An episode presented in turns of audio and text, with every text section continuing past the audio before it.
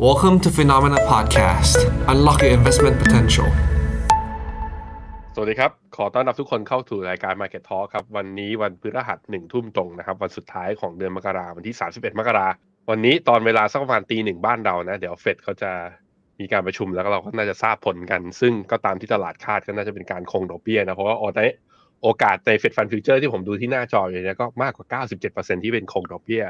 แต่ถามว่าทำไมตลาดยังรอดูอยู่ก็คงอยากจะรู้แหละว่า speed ของเฟดจะเป็นยังไง ความเห็นจะเป็นไปในทางไหน เอา statement มาประกบกันระหว่างครั้งนี้กับครั้งที่แล้ว มันต่างกันมากน้อยแค่ไหนอะเรื่องเนี้ยยังไงต้องแตะแล้วก็ต้องคุยกับแขกรับเชิญวันนี้ แต่จริงๆแล้วแขกรับเชิญที่ผมเชิญมาวันเนี้ยเอ่อปกติรายการ Market Talk คุณผู้ชมจะเห็นเป็นคุณกระแตนะสัมภาษณ์แขก ถามว่าทำไมคราวนี้เป็นผมก็คือ ก็ผมอยากอะมีปัญหาไหม เป็นผมบ้างจะเป็นอะไรไปวันพุธเราไม่ได้เจอกันเลยนี่ใช่ไหมเพราะตอนนี้ Morning Brief ทุกวันตอนเช้าเนี่ย ผมเหลือแค่วันจันทร์กับวันศุกร์แล้วก็มีเวลามาเจอคุณผู้ชมในเวลาอื่นบ้าง ก็เข้าสู่สกราชใหม่ก็เป็นเรียกว่า ผมก็จะได้มีรีชาร์จของตัวเองบ้าง เพราะว่าจัดเช้ามาตื่นตั้งแต่ตีห้าครึ่งหกโมงมาหลายปีติดต่อกัน แล้วก็เข้ามาสู่ช่วง reboot คราวนี้มันก็เลย ตอนเย็นๆก็เลยมีพลังงานมากขึ้นพอเห็นหัวข้อ ของที่เราจะคุยกันในวันนี้ก็คือตลาด emerging market เนี่ยเราเห็นแล้วก็แบบว่าเฮ้ยอยากรู้ด้วยโดยส่วนตัว แล้วก็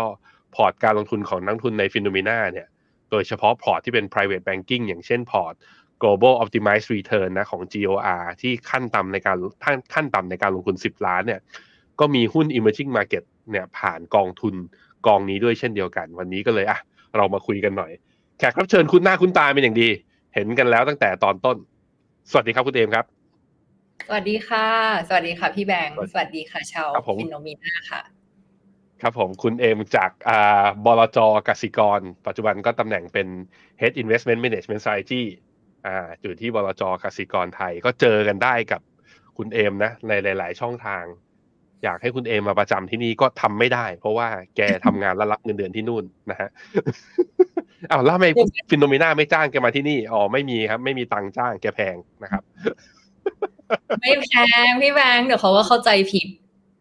อ๋อโอเค โอเค ได้อะเรามาคุยกันถึงตลาดหนึ่งหน่อยครับ เมื่อตอนกลางวันคุณเอมผมคุยกับคุณเจษในรายการ The War Room ถกกันไประหว่างอีญี่ปุ่นกับยุโรป ซึ่งเป็นตัวแทนของ Develop Market เขาเรียกว่าตลาดเบอร์สองเบอร์สามรองจากอเมริกา แต่ว่าก็จะมีนักลงทุนถามมาบอกว่า เออ ช่วงที่ผ่านมามันมีอีกตลาดหนึ่งนะ ที่คนไม่ค่อยพูดถึงเอาเป็นภาพใหญ่ ๆ เลย แล้วเวลาเราคุยกันถึงตลาดนี้เนี่ยจริง ๆแล้วนะผมคิดว่ามันมีอยู่ช่วงหนึ่งคุณเอมผมจำได้ไหม่ย้อนกลับไปไกลๆนะมันเป็นกลุ่มตลาดที่ให้ผลตอบแทนที่ดีมากๆ เพราะ GDP growth มันอยู่กระจุกมาทางฝั่งอยู่ที่นี่ นั่นก็คือตลาดเกิดใหม่ ให้คุณเอมเล่าให้ฟังวันนี้ก่อน ผมก่อนที่จะไปเจาะลึกที่กองทุนเนี่ย คุณเอมมีมุมมองอย่างไรบ้างกับเศรษฐกิจตลาดเกิดใหม่หรือ emerging market ในปีนี้ คิดว่ามันจะดีขึ้นไหม มันจะดีกว่าปีที่แล้วไหมหรือว่ามันจะแย่กว่าแล้วความเสี่ยงและโอกาสมันอยู่ที่ไหนบ้างครับได้เดี๋ยวเอ็มไล่ไปทีละประเด็นเป็นเรื่องเศรษฐกิจก่อนแล้วค่อยเป็นเรื่องตลาดเนาะคุณแบงค์สรุปง่าย ๆ ก็คือว่าเอ็มคิดว่าเศรษฐกิจอะน่าจะดีขึ้นจากปีที่แล้วค่ะ แต่ตลาดเนี่ยไม่แน่ใจนะไล่เรื่องเศรษฐกิจก่อน คือเศรษฐกิจเนี่ย GDP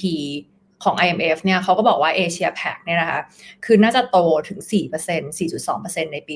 2024 ซึ่งก็ not bad เลยนะ คือโตดีกว่าอืมฝั่งดีด้วยนะคะ แล้วก็เนี่ยถ้าดูไต้หวันที่ออกตัว prelim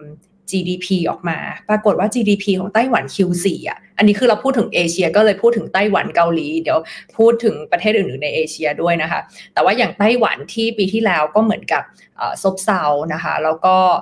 เรื่องเซมิคอนดักเตอร์ก็เหมือนกับยอดขายชะลอตัวใช่ไหมคะ แต่พอ Q4 เนี่ย GDP ออกมาก็คือเขาบอกว่าโต 4% 4.3%ซึ่งมากกว่าไตรมาสที่แล้วอะเอ่อ Q3 เนี่ยโตแค่ 2.3 Q4 โต 4.3แบงแบบไม่น้อยเลย แล้วเขาก็บอกว่ามันโตจากพวกแบบ consumption โตจาก domestic consumption โตจาก rebound ของตัวเลข export ซึ่งก็เราก็ได้เห็น ตัวเลขของ export ทั้งไต้หวันแล้วก็เกาหลีดีขึ้นด้วยนะคะ ทีนี้ในเรื่องของเงินเฟ้อเอ็มไล่ภาพเศรษฐกิจให้ฟังก่อนนะคะคือในเรื่องของเงินเฟ้อเนี่ยก็กลายเป็นว่าเงินเฟ้อของเอเชียก็กลายเป็น disinflation เช่นเดียวกันนะคะ เพราะว่าเงินเฟ้อของจีนเนี่ยติดลบใช่ไหมคะลบ 0.5 มันก็เลยทำให้เงินเฟ้อของแบบคู่ค้าหรือว่าประเทศอื่นๆ ข้างเคียงเนี่ยไม่ได้เพิ่มเช่นเดียวกัน อย่างเช่นไต้หวันเนี่ยเงินเฟ้ออยู่แค่ 2 ต้นๆ 2.6%นะคะเกาหลีก็ 3 ต้นๆเนี่ยในขณะที่คือ target inflation เขาอยู่ที่ประมาณ 2 เพราะฉะนั้นธนาคารกลางเนี่ยของ 2 ประเทศเนี้ยไม่ได้มีความจำเป็นที่จะต้องขึ้นดอกเบี้ยแล้วคือจบแล้วแหละไซเคิลเนี้ยจบแล้ว แล้วก็เป็นการรอที่จะลดดอกเบี้ยด้วยซ้ำนะคะ แล้วก็นโยบายเนี่ยเป็นไปในทำนอง easing เพราะว่าอย่างเช่นไต้หวันนะคะ นโยบายอดอกเบี้ยนโยบาย policy rate เนี่ยอยู่แค่มา 1.8เท่านั้นเองก็คือไม่ได้ถือว่าสูงใช่ไหมคะ แล้วก็ต่ำกว่าดอกเบี้ยของเขาด้วย เพราะฉะนั้น เอ็มว่าเรื่องนโยบายการเงินเนี่ยไม่ได้เป็นอุปสรรค ต่อเศรษฐกิจแล้วนะคะ แล้วก็ทิศทางของนโยบายการเงินในภูมิภาคนี้อยู่ในเชิงผ่อนคลายนะคะ เพราะฉะนั้นเอ็มก็คิดว่าภาพเศรษฐกิจนะของเอเชียในปี 2024 เนี่ย คือไม่ได้มีปัญหาอะไร คือน่าจะดีขึ้นจากปีที่แล้วนะคะ เพราะว่า 1 คือเรื่อง manufacturing ใช่ไหมคะ ภูมิภาคนี้เขาพึ่งพาการผลิต เพราะฉะนั้นการผลิตเนี่ยกลับมาฟื้นได้ประเทศในเอเชียที่แบบพึ่งพาเรื่องเทรด เรื่องเออเป็น open economy อย่างเช่นไต้หวันกับเกาหลีเนี่ยซึ่งเป็น 2 ประเทศที่แบบเป็น the most open open economy เพื่อนเทียบกับในโลกเลยใช่ไหมคะอย่างส่งออกของเกาหลีเนี่ยคิดถึงคิดเป็น 100%ต่อเมื่อเทียบกับ GDP ไต้หวันการส่งออกก็คิดเป็น 70%เมื่อเทียบกับ GDP เพราะฉะนั้นการส่งออกเนี่ยการค้าการส่งออกการผลิตเนี่ยมีผลกับ ภูมิภาคนี้อย่างมากแล้วการผลิตมันกำลังกลับมาฟื้นได้ดีนะคะ ถ้าดู PMI ของเกาหลีเนี่ยก็เป็นตัว leading indicator ได้ดีสำหรับภาคการผลิตนะคะ ตอนนี้ PMI ของเกาหลีก็อยู่ในโซนใกล้ๆ จะขยายตัวละ ใกล้ๆ 50 ละ ส่วน PMI ของไต้หวัน manufacturing ก็เกิน 50 ก็คืออยู่ในโซนขยายตัวนะคะ เหตุผลอันที่ 2 ที่เอ็มคิดว่าเศรษฐกิจจะดีขึ้น ก็เพราะว่าการส่งออกดีขึ้นนะคะ ถ้าดูตัวเลขการส่งออกของไต้หวันในไตรมาสสี่เนี่ยเริ่มพลิกกลับมาเป็นบวก คือสามารถขยายได้ขยายตัวได้แล้วเมื่อเทียบกับเยอันเยียนะคะไตรมาสที่ 4 ดีดีมากกว่าไตรมาสที่3นะคะ แล้วก็ตัวเลขการส่งออกเรื่องเซมิคอนดักเตอร์เนี่ยดีขึ้น ส่วนใหญ่เนี่ยกลายเป็นว่าเกาหลีเนี่ยนะคะพี่แบงค์กลายเป็นว่าเขาเนี่ยคือด้วยความที่เศรษฐกิจเศรษฐกิจจีนก็ซบเซาใช่ไหมคะ ยอดคำสั่งซื้อเซมิคอนดักเตอร์จากจีนเนี่ยน้อยลง แต่กลายเป็นว่าสามารถทดแทนได้จากยอดคำสั่งซื้อของฝั่งอเมริกา อเมริกาเนี่ยตอนนี้กลายเป็นคู่ค้าอันดับหนึ่งของเกาหลีนะคะ เกาหลีเนี่ยส่งออกรถยนต์ ส่งออกพวกอุปกรณ์อิเล็กทรอนิกส์ ส่งออกชิป memory chip เนี่ยไปอเมริกามากกว่าจีนแล้วนะคะ เพราะฉะนั้นตรงนี้ก็คือจีนเนี่ยเดิมเขามีเขาเป็น trading partner กับไต้หวัน ใช่ไหมกับเกาหลี ทีเนี้ยพอจีนเขาใช้พวกนโยบาย Make in China 2025 เนี่ยเขาก็ลดการนำเข้าจาก 2 ประเทศนี้ลง เพราะฉะนั้นกลายเป็นว่าความสัมพันธ์ระหว่างอเมริกา แล้วก็เอเชียใน North Asia เนี่ยก็แน่นแฟ้นขึ้นไปอีกนะคะเพราะฉะนั้นการส่งออกดีขึ้นการผลิตดีขึ้นนะคะอันที่ 3 ก็คือเอ็มเห็นสัญญาณดีจากพวกบริษัท tech เซมิคอนดักเตอร์นะคะเราก็เห็นงบ TSMC ก็ออกมาดี เพราะฉะนั้นเอ็มคิดว่าปีหน้าเนี่ยออ พูดถึงปีนี้นะ2024 เนี่ย เศรษฐกิจเอเชียสามารถฟื้นได้นะคะ แต่จะฟื้นได้แบบดีได้แรงหรือเปล่าเอ็มคิดว่าต้องขึ้นอยู่กับจีนพี่แบงยังไงก็คงต้องดูจีน เพราะว่าจีนเนี่ยน้ำหนักใน MSCI EM ซึ่งเป็นเบนช์มาร์กของกองที่เรากำลังจะพูดถึงด้วยอะคือจีนเนี่ยมีน้ำหนักถึง 26%เพราะฉะนั้นระยะยาวก็ยังคงต้องดูจีนอยู่ แต่ว่าอย่างน้อยระยะสั้นเนี่ยมันก็มีตลาดใหม่ๆ ให้ให้นอตเอเชียเนี่ยได้ไปพึ่งพาได้ค่ะ ครับผม เหลืออยู่ 2 ตลาดที่คุณเอ็มยังไม่พูดถึง ซึ่งเป็นสัดส่วนใหญ่ที่อยู่ใน emerging market ด้วยเหมือนกัน นั่นก็คือตลาดอินเดียแต่จริงๆ แล้วเวลาเราพูดถึง emerging market เนี่ยแน่แน่นอนว่า component ของมันในเอเชียมีสัดส่วนที่ค่อนข้างเยอะ แต่จริงๆแล้วมันมีสัดส่วนทางฝั่งพวกลาตินอเมริกาอย่างบราซิลด้วยเช่นเดียวกัน คุณเอ็มมองยังไงเอาไปที่เออินเดียก่อนแล้วก็วกไปที่ว่าบราซิลก็เป็นยังไงบ้าง อืมถ้าคืออินเดียเนี่ยข่าวดีก็มีอยู่เยอะมีอยู่ล้นตลาดเลยใช่ไหมคะพี่แบงค์แบบเอ่อเรื่องการเติบโตอะไรพวกนั้นอะข่าวดีก็ยังเป็นเป็นข่าวดีที่สนับสนุนตลาดต่อไป แล้วก็เป็นสิ่งที่เอ็มคิดว่าตลาดหุ้นค่อนข้างที่จะ price in เข้าไปนะ ทีนี้เอ็มคิดว่าประเด็นของตลาดอินเดียเนี่ยมีสองสามเรื่องก็คือว่าหนึ่งเรื่องการเลือกตั้งที่เดิมเนี่ยเป็นความเสี่ยงใช่ไหมคะ กับกลายเป็นว่าถ้าสมมติโมดิได้เนี่ยก็ยังมี policy continuity ต่อไปนะคะ อันที่สองก็คือในปีของการเลือกตั้งอเมริกาพี่แบงค์จะสังเกตว่าปีวันที่ทรัมป์ชนะการแข่งขันที่ไอโอวาเนี่ยกลายเป็นว่าหุ้นจีนถูกเทขาย แล้วกลายเป็นว่าหุ้นอินเดียเนี่ย ปรับตัวขึ้นนะคะเพราะว่าอินเดียเนี่ยเขาก็มีความสัมพันธ์ที่ดีทั้งสองกับทั้งสองประเทศทั้งสองแคนดิเดตใช่ไหมคะคืออินเดียเนี่ยมีความสัมพันธ์ที่ดีกับฝั่งอเมริกา แล้วก็มีความสัมพันธ์ที่ดีทั้งกับทรัมป์ไม่ไม่ว่าจะเป็นทรัมป์หรือไบเดนมา เพราะฉะนั้นนโยบาย geopolitical risk ก็ยัง favor ตลาดอินเดียอยู่นะคะสามก็คืออินเดียเนี่ย เป็นประเทศที่เติบโตได้ดีนะคะ เพราะว่ามาจากการลงทุนของภาครัฐซะส่วนมากนะคะ เราจะเห็นว่าตัว capital expenditure เติบโต 9%เมื่อเทียบกับพวก consumer household แบบ consumption อะไรเงี้ยไม่ได้เติบโตเท่า เพราะฉะนั้นการที่อินเดียเติบโตได้ร้อนแรงขนาดนี้มาจากการที่รัฐบาลเขาเอาเงินออกมาลงทุน เอาเงินออกมาสร้างโครงสร้างพื้นฐานนะคะ ก็เลยได้เห็น GDP ของประเทศอินเดียเนี่ยปรับตัวขึ้น อยู่เกินในระดับเกิน 6.5 ถึง 7 นะคะ ทีนี้เอ็มอยากจะพูดถึงความเสี่ยง เพราะว่าเอ็มคิดว่าเรื่องอินเดียเนี่ยไม่ค่อยมีคนพูดถึงความเสี่ยงอะพี่แบงความเสี่ยงของอินเดียก็คือว่าอินเดียเนี่ยเป็นประเทศที่จะต้องลงทุนตลอดเวลา เหมือนคล้าย ๆ ว่าเขาเนี่ยอ่าหนึ่งหนึ่งเลยนะก็คือว่าเขาเป็นประเทศที่ต้องขาดดุล เรื่องการค้าตลอด เพราะว่าเขาต้องนำเข้ามากกว่าที่จะส่งออกใช่ไหมคะแล้วส่วนใหญ่เนี่ยเป็นการนำเข้าน้ำมันเพื่อหล่อเลี้ยง 1.4 พันล้านคนในประเทศใช่ไหมคะเพราะฉะนั้นเดิมเนี่ยเวลาราคาน้ำมันปรับตัวขึ้นก็จะเป็นความเสี่ยงกับอินเดีย แต่ว่าอินเดียเนี่ยเขามีการเพิ่มสัดส่วน การนำเข้าน้ำมันจากรัสเซีย จากเดิมเนี่ยปี 2020 แทบไม่มีการนำเข้าน้ำมันจากรัสเซียเลยนะคะแต่พอปี 2022 เนี่ย สัดส่วนการนำเข้าจากรัสเซียเพิ่มเป็น 20%พอปี 2023สัดส่วนการนำเข้าน้ำมันเพิ่มเป็น 30%นะคะของน้ำมันทั้งหมดก็คือนำเข้าน้ำมันจากรัสเซียเพิ่มมากขึ้นนะคะแล้วก็น้ำมันรัสเซียเราก็รู้ว่าถูกกว่าราคาน้ำมันโลก เพราะฉะนั้นอันนี้ก็จะช่วยลดการขาดดุลการค้าของอินเดียได้นะคะอันที่สองที่เป็นความเสี่ยงของอินเดียก็คือว่า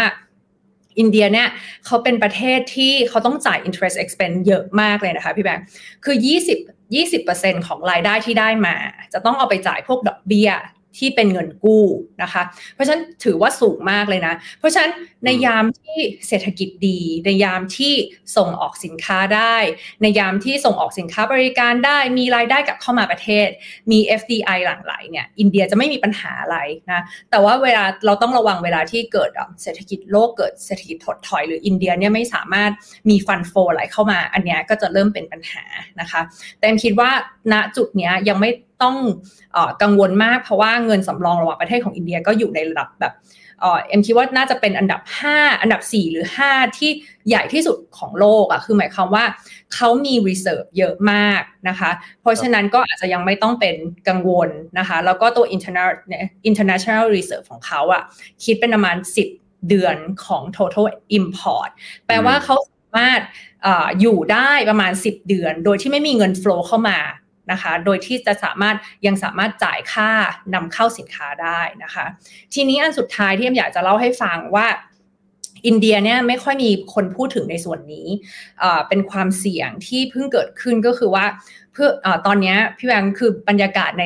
ในเศรษฐกิจ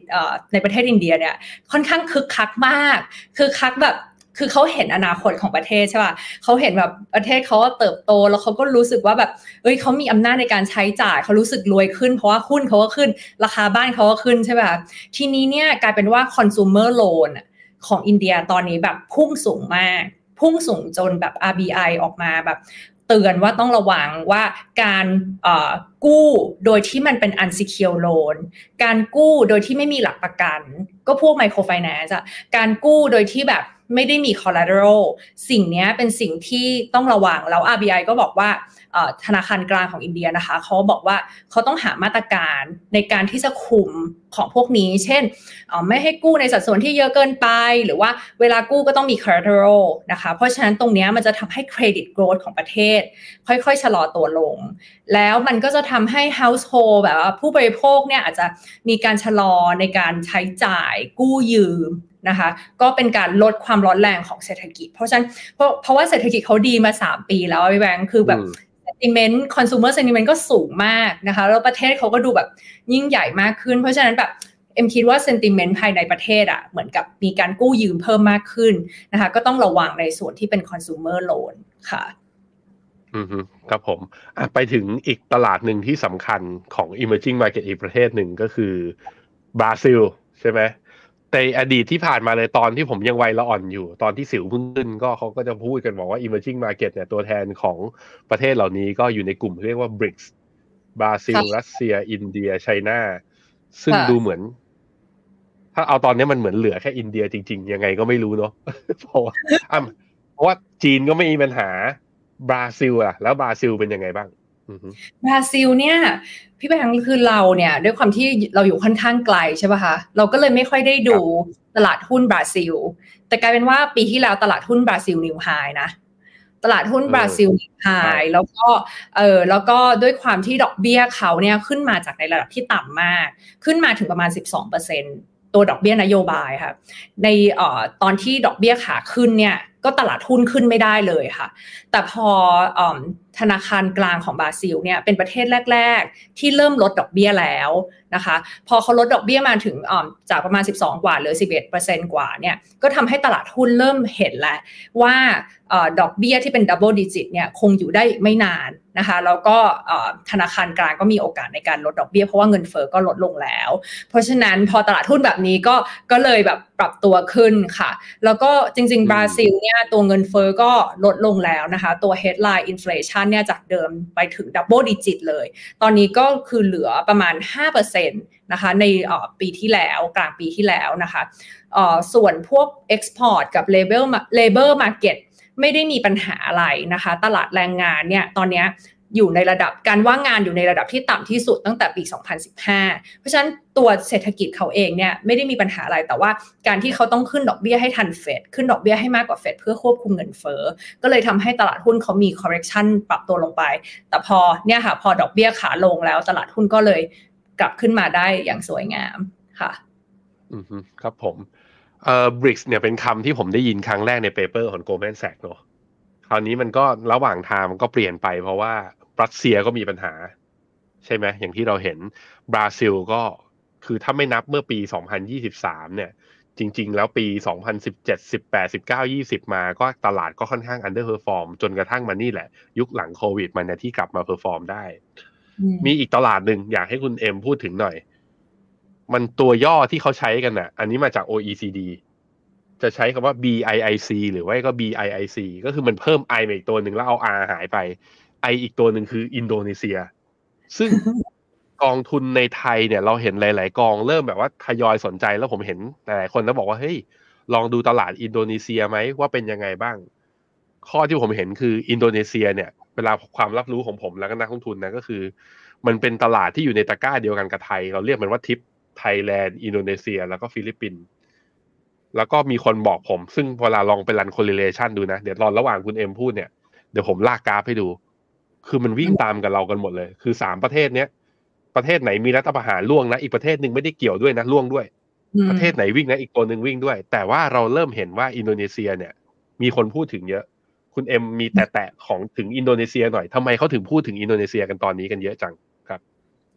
คือเอ็มว่า hype ของเรื่องอินโดนีเซียเนี่ยถูกพูดพูดถึงตอนน่าจะเป็น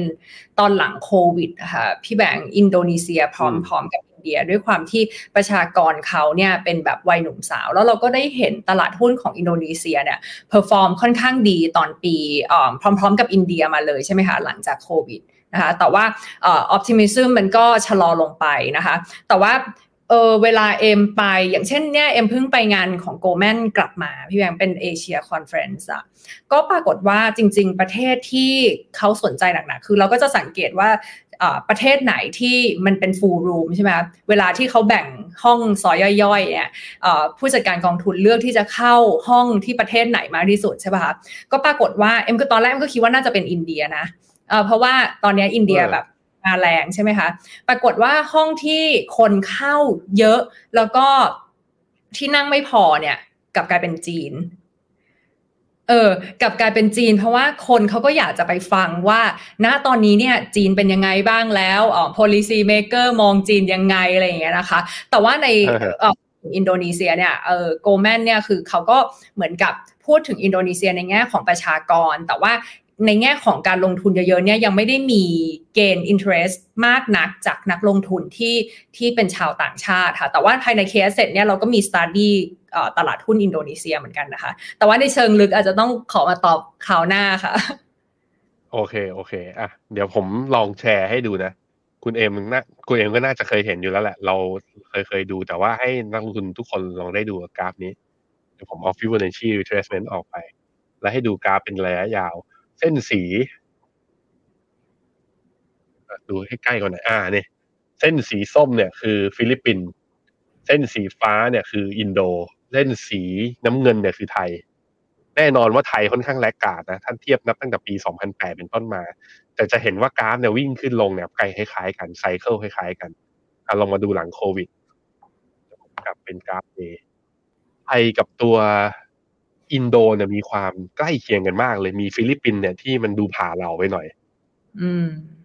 นะอันเนี้ยคือความน่าสนใจ มันเลยผมแค่กำลังจะบอกคุณเอมว่ามีนักลงทุนเนี่ยพอเขาดูไปอะ เหมือนกับเขาคุ้นเคยกับหุ้นไทย แล้วหุ้นไทยมี correlation กับอินเดีย เริ่มมีคนคือที่โดนภาษีเงินได้ต่างประเทศอะกับเรื่องว่าหุ้นแบบว่าเอาเงินกลับมาแล้วอยากจะซื้อกองทุนอินเดีย อันนี้คือกลุ่มที่หนึ่งกลุ่มที่สองก็คือว่าคนที่แบบว่า ไม่เอาแล้วไม่เอาแล้วหุ้นไทยจริงๆแบบว่าหมดหวังกับประเทศแล้วไม่รู้จะหมดหวังอะไรกันหลายครั้งกัน มันต้องมีหวังสิ แต่ว่าก็มีคนกลุ่มหนึ่งที่ออกมาอย่างนี้ อะ อันนี้เราเล่าให้ฟัง คุณเอมเล่าภาพรวมเศรษฐกิจมาแล้วลองแรงให้หน่อยได้ไหมว่าใน emerging market ทั้งหมดเลย ทั้งหมดเลยเรียงมาเนี่ย คุณเอมว่าปีนี้เอาเฉพาะเศรษฐกิจนะ ยังไม่ไปตลาดหุ้น ปีนี้เนี่ย ใครดูแล้วโตดีกว่าปีที่แล้ว ดูมีเซอร์มีดูมี positive surprise หรือมีอนาคตสดใสเศรษฐกิจแข็งแกร่งที่สุดเรียงสักสามอันดับให้หน่อย อืม เดี๋ยวพอเรียงเสร็จเอ็มอยากกลับมาเรื่อง correlation นะเรื่อง fund flow นี่น่าสนใจแต่ว่าขอเรียงก่อนก็คือ เอ็มคิดว่าตลาดไต้หวันกับเกาหลีจะกลับมาในเรื่องในในเชิงของเศรษฐกิจ จะกลับมาโตได้ดีแล้วจะมาเซอร์ไพรส์เพราะว่าเรื่อง semiconductor เรื่อง export แล้วก็เศรษฐกิจภายในประเทศเขาไม่ได้มีปัญหาอะไร ดอกเบี้ยก็ไม่ได้สูง ค่ะ แล้วก็แบบค่าเงินก็ไม่ได้ดูอ่อนนะคะ ก็ดู resilient มากอะสองประเทศนี้ memory price กลับมาบวกได้ค่อยๆ ปรับตัวขึ้นแล้ว inventory ลดไปแล้ว มียอดคำสั่งซื้อกลับมาเพิ่มขึ้น เพราะฉะนั้นเอ็มคิดว่าไต้หวันกับเกาหลี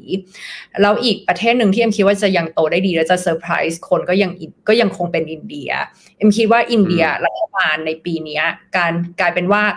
ถึงแม้ว่าจะเป็นปีที่เลือกตั้งใช่ไหมคะ แต่ว่าก็เป็นปี ที่เขายังคง spending ในเรื่องของอ infrastructure ลงทุน FDI อะไรเงี้ย เพราะฉะนั้นถ้าสมมติว่าโมดีได้ ซึ่งตอนนี้ก็มีทิศทางว่าน่าจะยังคงได้อยู่นะคะ ก็เอ็มคิดว่าเขาจะยังยังทำอยู่ อินเดียจะยังคง surprise on the upside ในเชิงเศรษฐกิจโอเคเยี่ยมเลยครับอะได้สามตลาดนะ ในแง่อันนี้ในแง่เศรษฐกิจนะไม่ได้บอกเรื่องการลงทุน แล้วเมื่อกี้คุณเอ็มบอกว่าอยากตอบอยากคุยต่อเรื่อง fund flow อะคุณเอ็มว่าอย่างไร น่าสนใจมากพี่แบงค์คือเอ็มก็เหมือนลองสังเกตใช่ไหมว่าวันไหนที่อันนี้ก็ได้มาจาก conference ด้วยแหละอยากมาเล่าให้นักลงทุนฟังว่า คือเหมือนกับว่า คือวันไหนที่ญี่ปุ่นปรับตัวลงอะวันไหนที่จีนขึ้น ฝรั่งจะขายญี่ปุ่นแล้วมาซื้อจีน แล้วก็วันไหนจีนปรับตัวขึ้นเนี่ยคือฝรั่งก็จะเลือกที่ take profit ซึ่งตลาดที่ profitable สองประเทศในเอเชียก็คืออินเดียแล้วก็ญี่ปุ่น คือเขาได้มาเยอะๆแล้วนะก็คืออินเดียกับญี่ปุ่น แล้วก็จะเลือกที่จะแบบเนี่ยวันไหนที่จีนแบบเอ่อ valuation ต่ำๆแล้วนะคะ แล้วก็จีนขึ้นเนี่ยจะสังเกตเลยว่าญี่ปุ่นกับอินเดียเนี่ยปรับตัวลง คือเขาเลือกที่จะ funding จากฝั่งญี่ปุ่น เออแล้วก็มาซื้อจีนค่ะ อืม นี่อะไปดูกราฟดูกราฟกันด้วยฮะใช่มาทุกคนแล้วเอ็มก็เลยไปดู correlation ระหว่างตลาดอินเดียกับตลาดจีน ปรากฏว่า correlation ระหว่างตลาดอินเดียกับจีนน่ะแค่ 0.3%ก็คือแปลว่าถ้านักลงทุนมีทั้งอินเดียแล้วก็จีนน่ะ มันจะกลายเป็นตัวช่วย hedge ช่วยตัวช่วย diversify ไปในตัวด้วยค่ะอ่าโอเค ก็ถ้านับตั้งแต่อะเดี๋ยวกันนะ ผมเอาเป็นห้าปีอะห้าปีที่ผ่านมา อินเดีย ญี่ปุ่น แล้วก็หางเสงแล้วกันเอาตัวแทนจีนก็เป็นหางเสงนะเซนเซกนะของอินเดียบวกไปเก้าสิบหกเปอร์เซ็นตโทปิกเห็นบอกว่าไอ้แหมแบบว่าอุ้ยไออุ้ยไอแบบว่าเพิ่งเนี่ยเพิ่งจะมาบวกเอาโค้งตอนปีสองพันยี่สองยี่สามเนี่ยบวกไปหกสิบสามเปอร์เซ็นต์นะในขณะที่ทางเสงเนี่ยถ้าใครถือมาห้าปีตอนนี้ลบอยู่สี่สิบสี่เปอร์เซ็นต์ไอเยียอ่านหนึ่งปีย้อนหลังหนึ่งปีย้อนหลัง โทปิกเอาเพอร์ฟอร์มนะทุกคนโทปิกดีกว่าอินเดียซะอีกบวกไปยี่สิบเก้าเปอร์เซ็นต์เซนเซกบวกไปยี่สิบในขณะที่ห่างเสงยังลบอยู่ยี่สิบเก้าอะ อันนี้ให้ดูสภาวะตลาดนะตอนนี้ งั้นวกเข้ามาสู่เรื่องอ่า performance ของในแง่ของตลาดหน่อย คุณเอ็มเราได้เห็นตัวเลขในแง่ของเศรษฐกิจไปแล้ว อยากรู้เอาคุณเอ็มจะวิเคราะห์ในมุมไหนดี เอา e a r n i n g ของบริษัทจดทะเบียน หรือเอา valuation เอามุมไหน แต่ว่าอันนี้ขอมาวิเคราะห์ทีละประเภทละเอาวิเคราะห์มุมไหนกันดี ได้ค่ะ ก็ไล่ไปเลยทีละตลาดเลยก็ได้ค่ะ อย่างเช่นเอ่อเอ็มทำเอ่อ performance มาให้ดู คือจริง ๆ ปีที่แล้วอะค่ะ performance ของ MSCI ตัว Asia X Japan เนี่ยก็ประมาณ 4.6แบงแล้วก็จริง ๆ ตลาดไต้หวันกับเกาหลีเนี่ยให้ผลตอบแทนเกิน 20%นะคะ ก็คือเกาหลีเนี่ยปีที่แล้ว 21%ใช่ป่ะคะ ไต้หวัน 26 อินเดีย 20 ญี่ปุ่น 17 แปลว่าจริง ๆ ปีที่เฟดขึ้นดอกเบี้ยเนี่ย ตลาดเอเชียยังสามารถให้ผลตอบแทนได้ดีอยู่นะ ซึ่งมันขัดจากปกติที่เราคิดใช่ไหมคะว่าโอ้ปีที่ดอลลาร์ก็แข็งปีที่เฟดก็ขึ้นดอกเบี้ยเนี่ยเอ่อเอเชียจะเป็นยังไงนะคะ ซึ่งอันเนี้ยมันพยายามจะแตกออกมาว่าเออตลาดหุ้นที่มันขึ้นเนี่ยมันมาจากอะไร มันมาจาก e a r n i n g หรือเปล่า มันมาจาก PE หรือเปล่า ก็คือมาจากทั้งสองอย่างก็คือทั้งกำไรก็ดีขึ้น คือนักวิเคราะห์ปรับ e a r n i n g ขึ้นใช่ป่ะคะแล้วก็มาจาก PE ที่ถูก re-rate ขึ้นด้วย ก็คือมีจีนประเทศคือมีไทยกับจีนแค่สองอันน่ะเพียงถ้าดูในกราฟอะที่ถูกครับ PE de-rate ลง ที่เหลือเนี่ยกลายเป็นว่าได้รับการแบบ PE ถูก de-rate ขึ้น นะคะ ซึ่งเอ็มก็คิดว่าตอนแรกอะเราก็คิดว่าไต้หวันที่เลือกตั้งเนี่ยจะมีเหตุการณ์อะไรพิเศษใช่ปะคะก็ปรากฏกลายเป็น non event แล้วก็ไม่ได้มีความเสี่ยงอะไรเพิ่มเติม เพราะฉะนั้นเอ่อนักลงทุนต่างชาติก็ยังสามารถเข้ามาซื้อใต้ตลาดหุ้นตลาดหุ้นไต้หวันได้นะคะทีนี้เปิดมาตอนเออในปีนี้เนี่ยเออเอเชียทั้งโดยรวมเนี่ยก็ลงไปประมาณ 3.6%ซึ่งหลักๆเนี่ย กลายเป็นว่าประเทศอื่น ๆ ก็ลง แต่กลายเป็นว่าอินเดียกับญี่ปุ่นก็ยังสามารถเป็นบวกอยู่ จีนก็ลงนะคะ เพราะฉะนั้นถ้ามองไปข้างหน้าเนี่ยเราจะวิเคราะห์ตลาดเอเชียเจแปนยังไงนะเอ็มก็คิดว่ามันมีประมาณ 4-5 ปัจจัยที่ต้องจับตามอง ก็คือการส่งออกเศรษฐกิจจีน วัฏจักร semiconductor นะคะนโยบายการเงินค่าเงินดอลลาร์การเลือกตั้งสหรัฐนะคะ ซึ่งเมื่อกี้การส่งออกเอ็มก็บอกไปแล้วว่าคิดว่า พวกเทคโนโลยีเนี่ยมีแนวโน้มที่จะส่งออกได้ดีนะคะ ดีมากกว่ากลุ่ม non-tech ก็เป็นบวกกับตลาดเอเชียใช่ไหมคะเศรษฐกิจจีนยังคงเป็นไวคาร์เพราะว่าเราก็มองว่าภาคอสังหายังแบบฝืนค่อนข้างยากนะคะ ส่วนถ้าจะให้แบบฝั่งคอน sumer มาเป็นตัว uplift เศรษฐกิจเนี่ยก็คงไม่ค่อยไหว คือมันจะต้องพึ่งพาทั้งด้านการผลิต แล้วก็ฝั่ง real estate ด้วย ซึ่งเอ็มก็คิดว่าฝั่งเนี่ย ฝั่งการผลิตกับ real estate เนี่ยยังฟื้นช้านะคะ ก็เลยเป็น wild card นะคะ อันที่ 3 ก็คือวัฏจักรของเรื่อง semiconductor ซึ่งวัฏจักร semiconductor เนี่ยทุกคนก็ทราบว่ามันกำลังจะเป็น upturn memory cycle ปรับตัวขึ้นแล้วนะคะ ก็เป็นบวกกับตลาดนี้นะคะ อันที่ 4 คือนโยบายการเงินของเฟดนะคะ ก็เราก็รู้กันว่าดูจากสถิติในอดีตเนี่ยเวลาที่เฟดลดดอกเบี้ย มันก็จะดีกับ ดีกับหุ้นในฝั่ง EM นะคะ โดยที่โดยเฉพาะหุ้นที่เป็นลักษณะซีคิโคนะคะ อันที่ 5 คือค่าเงินดอลลาร์ ถ้าค่าเงินดอลลาร์เนี่ยปรับตัวขึ้นก็จะไม่ดีกับฝั่ง EM ใช่ไหมคะ อันนี้เป็น standard ปกติ แต่ว่าในปีนี้เนี่ยเอ็มก็คิดว่าค่าเงินดอลลาร์มันอาจจะไม่ได้ลงเร็ว แต่มันอาจจะไม่ขึ้นแล้วคือมันก็ทรงๆ ซึ่งแค่ทรงๆ ก็ดีกับฝั่ง EM แล้วนะคะ สุดท้ายคือการเลือกตั้งประธานาธิบดีสหรัฐ ซึ่งก็ยังเป็น wild card เราก็ยังไม่รู้ว่าไบเดนหรือทรัมป์จะมานะคะ แต่ว่าเอ็มคิดว่าไม่ว่าใครจะมาเนี่ยก็จะมีประเทศหนึ่งที่ยังโอเคอยู่ตลอด นั่นก็คืออินเดีย แล้วก็ไม่ว่าใครจะมาก็จะไม่ดีกับจีน นะคะ ทั้งแบบไม่ว่าทรัมป์หรือไบเดนจะมาเนี่ยเอ็มเห็นแบบแต่ละแคมเปญที่ออกมาเนี่ยก็คงจะยังเป็นความเสี่ยงกับประเทศจีน เพราะฉะนั้นหลักหนักโดยรวมแล้วเนี่ยดู 5-6 ปัจจัยเนี่ยพี่แบงค์คือเอเชียเนี่ยเอ็มยังไม่ได้ฟันธงว่า มันปีนี้มันจะกลับมาได้หรือเปล่า ทั้งทั้งที่ e a r n i n g ก็ดีขึ้นแล้วนะ แล้วก็ valuation ถือว่าไม่แพงเลย TSMC ก็ดูมีสัญญาณที่ดีใช่ไหมพวกบริษัทเทคทั้งหลาย SK Hynix นะคะก็ดูมีแบบผลประกอบการที่ดี แต่ว่า overall เนี่ยจากประสบการณ์ที่ที่เอ็มได้รับเนี่ยเอ็มคิดว่าพวกภาพ geopolitics เนี่ยกลายเป็นว่ามีผล กับ PE ของของตลาดค่อนข้างมากอะค่ะ มี sentiment มีผลกับ sentiment ของตลาดค่อนข้างมาก เพราะฉะนั้นถึงแม้ว่าเศรษฐกิจดีทุกอย่างจะดี semiconductor ทุกอย่างจะดีส่งออกดี แต่ว่ามีภาพ geopolitics ปกคลุมเนี่ยเอ็มก็ไม่สามารถฟันธงได้ว่า หุ้นในเอเชียเนี่ยจะสามารถแบบกลับมาได้อย่างแบบที่เราคาดหวังหรือเปล่าค่ะ โอเค ถ้ามองเรื่อง geopolitics เนี่ยอ่าคุณถามคุณเอ็มตรงๆเลยว่า ประเด็นที่กลัวจริง ๆ คือกลัวมากที่สุดเนี่ย กลัวอะไรระหว่างไต้หวันบุกจีน หรือว่ากลัวว่าคุณทำจะกลับขึ้นมา หรือจริงๆ ไม่ต้องกลัวหรอกใครขึ้นมาก็จีนก็มีปัญหาอยู่ดี geopolitics risk ที่คุณเอ็มกลัวจริงๆ คือกลัวเรื่องอะไร ไม่เอ็มไม่ได้กลัวเรื่องไต้หวันแล้ว เอ็มไม่ได้กลัวเรื่องไต้บุกจีน ใช่ แต่เอ็มกลัวเรื่องนโยบายของไบเดนและทรัมป์ที่มีกับจีน แล้วเอ็มกลัวว่ามันจะมีผลกับเรื่อง semiconductor ด้วย เพราะว่า semiconductor มันก็คือศูนย์กลาง topics ที่ที่เขาคุยใช่ไหมคะ คือเอ็มมองว่านโยบายที่ไบเดนออกมาเนี่ย เอ็มเห็นเขาเอ่อ recently เนี่ยนะคะเขาทำสามสี่อย่างก็คือว่าหนึ่งตัดการเข้าถึง high end AI chip สองคือบล็อกจีนออกจากพวกอุปกรณ์ที่ใช้ในการดีไซน์ AI chip 3 คือบล็อกจีนจากการเข้าถึงอุปกรณ์ในการผลิตเครื่องผลิตชิปนะคะเพราะฉะนั้นเนี่ยอันนี้ก็คือสิ่งที่ไบเดนเขาเขามีนโยบายออกมาใช่ไหมคะส่วนอย่างทรัมป์เนี่ยก็ดีลิงก์แล้วก็ลดการลงทุนในจีนอย่างชัดเจนนะคะแล้วทรัมป์ก็มีการพูดถึงว่าสินค้าจากจีนเนี่ยถ้าสมมติเขาได้รับเลือกตั้งเนี่ยเขาจะคิดภาษีเพิ่มขึ้น 60%น่ะอันนี้คือภาษีนำเข้า นะคะเพราะฉะนั้นมันเลยคิดว่าในปีแบบนี้จีนเนี่ยจะถูกหยิบยกขึ้นมาเป็นเรื่องหลักในการแบบอืมแล้วมันก็จะทำให้ความเสี่ยงมันมันคือมันไม่ได้มีผลกับฟันเดเมนทัลหรอกแต่มันจะทำให้ตลาดหุ้นผันผวนจนเราแบบ ฝรั่งก็คงคิดว่า เออ เราไปอยู่ในมันยังไม่ดีอะใช่ไหมเซนิเมนต์มันยังไม่ดีข่าวร้ายยังมาอยู่ เราก็ไม่อยากจะเอาเงินเข้าไปใส่ลงทุนประมาณนั้นเลย ใช่ผันผวนมาก and then we have Nasdaq at home then we have technology company at home ใช่ไหมคะ แล้วฝรั่งก็คิดว่า เฮ้ย why risking invest in EM เออ คือพยายามแบบสวมหมวกเขาอะเอ็มคิดว่าเขาคิดอย่างนี้ค่ะ โอ้ แสดงว่าเหตุการณ์แบบนี้แสดงว่าคุณเอ็มก็มองว่าหุ้นทางฝั่ง emerging market ที่หลาย ๆ ประเทศ หุ้นหลาย ๆ ตัวที่ valuation ถูก อาจจะยังถูกต่อไป ในขณะที่หุ้นอเมริกา หุ้นเทคหลาย ๆ ตัว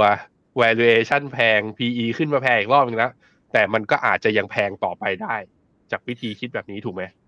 ใช่แต่จุดเนี้ยต้องจุดเนี้ยน่าสนใจมากดีมากที่พี่แบงค์หยิบขึ้นมาพี่แบงค์เพราะว่าคือเราอะจะชอบคิดว่าตลาดหุ้นในเอเชียถูกเสมอใช่ไหมคะแล้วสิ่งที่เกิดขึ้นกับกับตลาดหุ้นญี่ปุ่นก็คืออะไรเขามี reform ใช่ป่ะเขามีความพยายามในการทำให้บริษัทหรือว่าตลาดหุ้นเขาอะ PE ถูก re-rate ขึ้นน่ะแล้วสิ่งนี้กำลังถูก apply ในไต้หวันแล้วก็เกาหลี เกาหลีเนี่ยเขามี Korea Exchange นะคะแล้วเขาก็แบบพยายามที่จะไปศึกษาว่าเฮ้ยทำไมบริษัทในที่จดทะเบียนในตลาดหลักทรัพย์เกาหลีเนี่ยถูก PE ต่ำจังถูกนักลงทุนให้ PE ต่ำจังใช่ไหมคะทำไม PE มันถูกดีเรทลงเรื่อยๆ เพราะฉะนั้นตอนนี้เขาบอกว่าแชร์แมนก็คือประธานของ Korea Financial Investment Association น่ะ คือเขาก็พยายามไปหามาตรการละทำเหมือนญี่ปุ่นเลย ไปหาดูว่า เอ้ย คุณจะทำยังไง คุณจะทำแชร์บายแบ็คเพิ่มเปล่า คุณจะจ่ายดีเวเดนเพิ่มไหม คุณจะทำลด cross shareholding คุณจะทำยังไง เพื่อให้ ROE เพิ่มขึ้น แล้วเสร็จปุ๊บความคาดหวังของเขาก็คือว่า นักลงทุนต้องให้ PE ของตลาดเกาหลีเพิ่มขึ้นค่ะ อันนี้คือสิ่งที่เขาทำแล้วก็ประกาศออกมาแล้วค่ะเพราะฉะนั้นก็อาจจะเป็น positive surprise ที่อาจจะตามมา แล้วแล้วเขาจะทำเร็วไหมครับเขาเขาจะออกมาเร็วๆนี้ไหมเขาบอกว่าจะ finalize ตัวนโยบายเนี่ยภายในไตรมาสแรก ซึ่งเขาไปดูนะว่าเอ่อ บริษัทในตลาดหลักทรัพย์เกาหลีอะมีมากกว่า 50%ของของหุ้นที่แบบ PE ต่ำมากจนเขาคิดว่ามันมี room ที่จะ improve ได้ เพราะฉะนั้น PE ของตลาดโดยรวมตอนนี้ MSCI Asia อยู่ที่ 12 เท่า เออไม่แน่นะพี่แหวงคือของที่มันเคยถูก มันจะถูกจนนักลงทุนสนใจใช่ป่ะอย่างเช่นจีนแบบตอนนี้เออเออเออแล้วแบบ policy maker เขาก็สนใจด้วยอะว่า how to improve your corporate governance how to improve PE ของตลาดหลักทรัพย์เขาค่ะโอเคครับผม ถ้าอย่างนั้นมาถึงโอกาสการลงทุนเลยครับ คือคุณเอ็มไล่มาแล้วว่าถ้าเศรษฐกิจที่ชอบนะ ปีนี้อาจจะมี positive surprise ก็คือใกล้ไต้หวันเกาหลีแล้วก็อินเดีย แล้วถ้าเป็นเรื่องเอาเรื่องความถูกแพง valuation เข้ามาจับ เอาเรื่อง earning growth อันนี้พูดในแง่ของตลาดนะ เอาเข้ามาจับแล้ว ถ้าคุณเอ็มเรียงอีกทีในแง่ว่าในแง่ของโอกาสการลงทุนใน emerging market เนี่ยเรียงหนึ่งสองสาม จับเหมือนกับตัวเศรษฐกิจที่เมื่อกี้ทุกคุณเอ็มเรียงไหมเหมือน จริงเหรอ เหมือน ก็เออเอเหอมือนเหมือนเหมือน คือเอ็มเอ็มจ้องเอ็มจ้องเกาหลีอยู่ แต่ว่าอืมอืมคือคือเกาหลีมันก็ขึ้นมาให้เราเล่นหลายรอบแล้วนะคะ แล้วมันก็ลงไปใช่ไหมคะ ก็เราก็จ้องจ้องเกาหลีอยู่นะ แต่พูดสำหรับนักลงทุนโดยรวมเนี่ย เอ็มคิดว่าเอ่อเอเชียในเรื่องของ valuation น่าสนใจ แต่แน่นอนมันก็มี risk พ วก geopolitical risk อย่างอย่างที่เอ็มบอกนะคะก็เป็นสิ่งที่ต้องระวัง ก็ต้องเอ็มว่าต้องพยายามหากองทุนแหละ ที่มัน balance ระหว่างมีไต้หวันเกาหลีด้วย มีประเทศอื่น ๆด้วยมีอินเดียด้วยแต่ไม่ได้มีในสัดส่วนที่เยอะเกินไปแบบร้อยเปอร์เซ็นต์อะไรอย่างเงี้ยนะคะ มีจีนแพมมาบ้างเพราะว่า valuation ไม่ได้แพงแล้วค่ะแล้วมันจะเป็นไปได้หรอครับ ที่เราสมมตินะว่าผมหาตะกร้าหากองทุนลงทุนใน emerging market ก็คุณเอ็มก็บอกเองว่าต้องยังไงก็ต้องโดนจีนเป็น market cap อันดับหนึ่งยังไงก็เลี่ยงไม่ได้ แล้วคุยจนมาถึงตอนเนี้ย คุยมาสามสิบเจ็ดนาที คุณเอ็มยังมองจีนไม่ดีอยู่เลย เอาถ้าอย่างนั้นก็ตอนนี้ก็ emerging market ผมรอไปก่อนไหมเพราะมันไม่มีตัวเลือกถ้าผมไม่อยากได้จีนอืมอ่า แต่ว่าถ้าสนใจเอ็มมีนี่ทำไมเหมือนเราเข้าโฆษณาแต่เอ็มไม่ได้ตั้งใจมาโฆษณานะ คือกองทุนตัว K KSEMQ เนี่ยนะคะ คือเป็นกองทุน emerging market selected emerging market ของ Franklin Templeton ใช่ไหมคะ ซึ่งกองทุนเนี้ยคือเขาก็ต้องลงทุนตาม MSCI EM ซึ่งก็เหมือนคุณแบงค์บอกว่ามันมีจีนใช่ป่ะ แต่ด้วยความที่เขาเป็น selected แล้วก็เป็น bottom up เขาเลือกที่จะลงจีนน้อย แล้วก็ไปเลือกที่จะไปลงทุนในอินเดีย ในไต้หวัน ในเกาหลีอะ คือเขามี TSMC เป็นแบบ top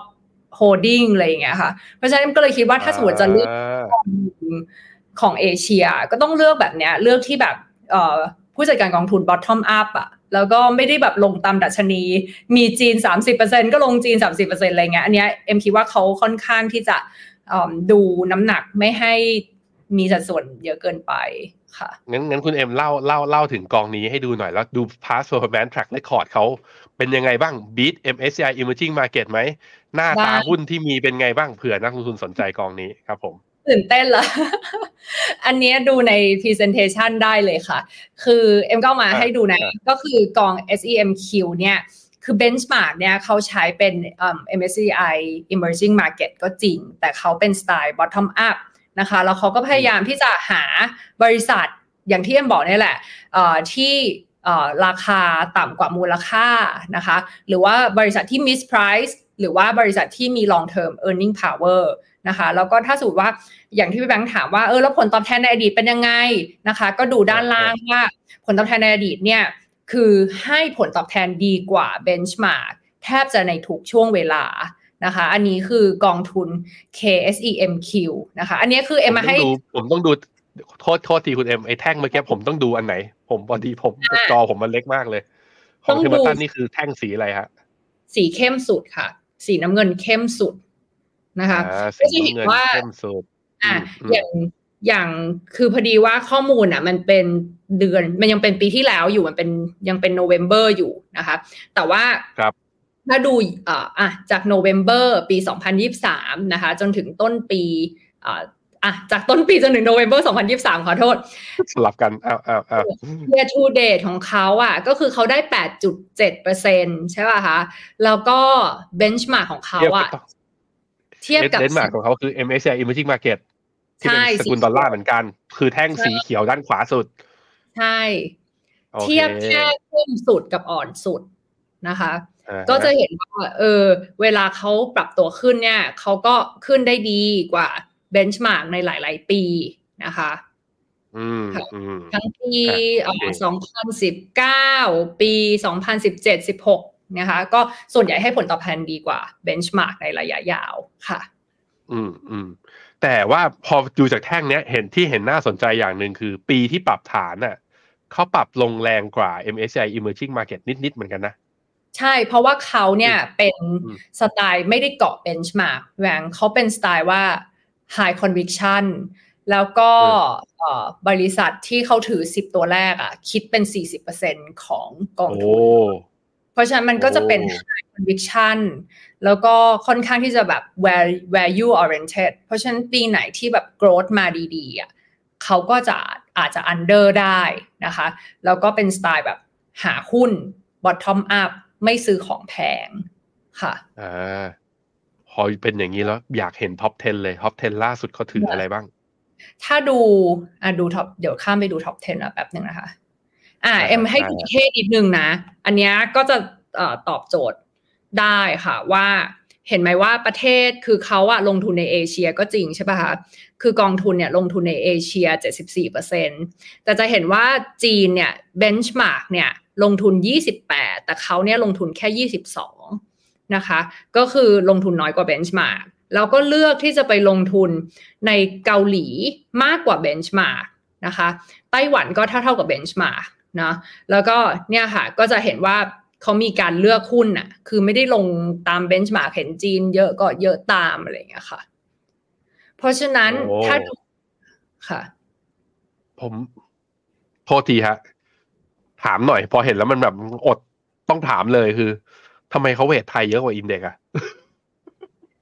เขาลงแบงค์พี่แบงค์เขาลงพวกแบบเอ่อแบงก์กสิกรลงแบบกลุ่มหุ้นกลุ่มธนาคารค่ะ